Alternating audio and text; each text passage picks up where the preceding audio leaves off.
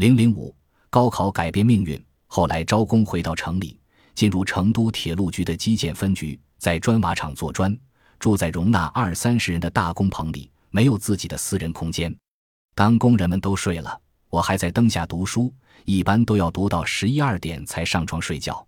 但是工友们非常理解，在大工棚一起住好几个月，没有一个工友说我亮灯到那么晚影响了他们睡觉。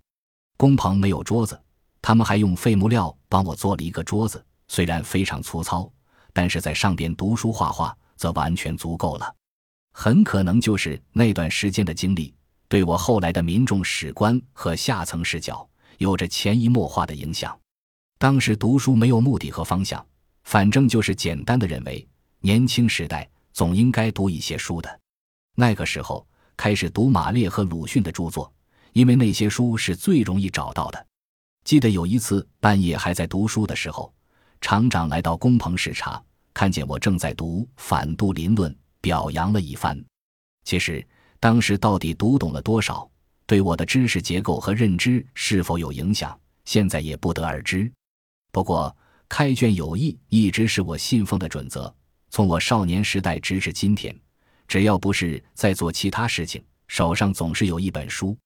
文革中买东西经常是要排长队，如果被父母派去排队，总是要带本书去的。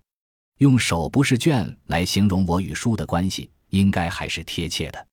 一九七五年，无非就是因为毛泽东对《水浒传》做了几句评语。《水浒》这部书好就好在投降，做反面教材，使人民都知道投降派。《水浒》只反贪官，不反皇帝，于是全国上下掀起了评《水浒》的高潮。《水浒》当时我已经读得滚瓜烂熟，加上在砖瓦厂里也算是一个小知识分子，厂里就要我来讲《水浒》，没有想到中学时代的阅读竟然在这里派上了用场。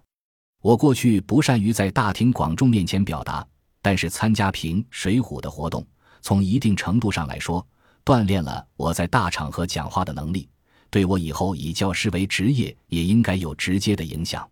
一九七七年传来了恢复高考的喜讯，我便开始了认真的准备高考。但是在快要考试之前，我听从了父母的劝告，决定放弃已经准备许久的高考。按照我父母的说法。自学也是可以成才的。做出那个决定，我的心情是很沉重的。我记得我在做出这个重大决定后做的第一件事情，就是去成都市图书馆借书。那时候我母亲的一个朋友在那里工作，这是一个可以自学的便宜条件。我现在还记忆犹新，那次所借的书全部和人类起源有关。当时为什么要把那些书作为自学成才的开端，已经完全记不得了。只能说明我在那个时候就对人类从哪里来这个问题满怀兴趣。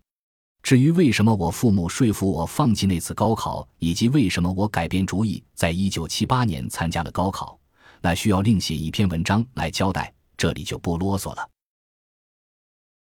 本集播放完毕，感谢您的收听，喜欢请订阅加关注，主页有更多精彩内容。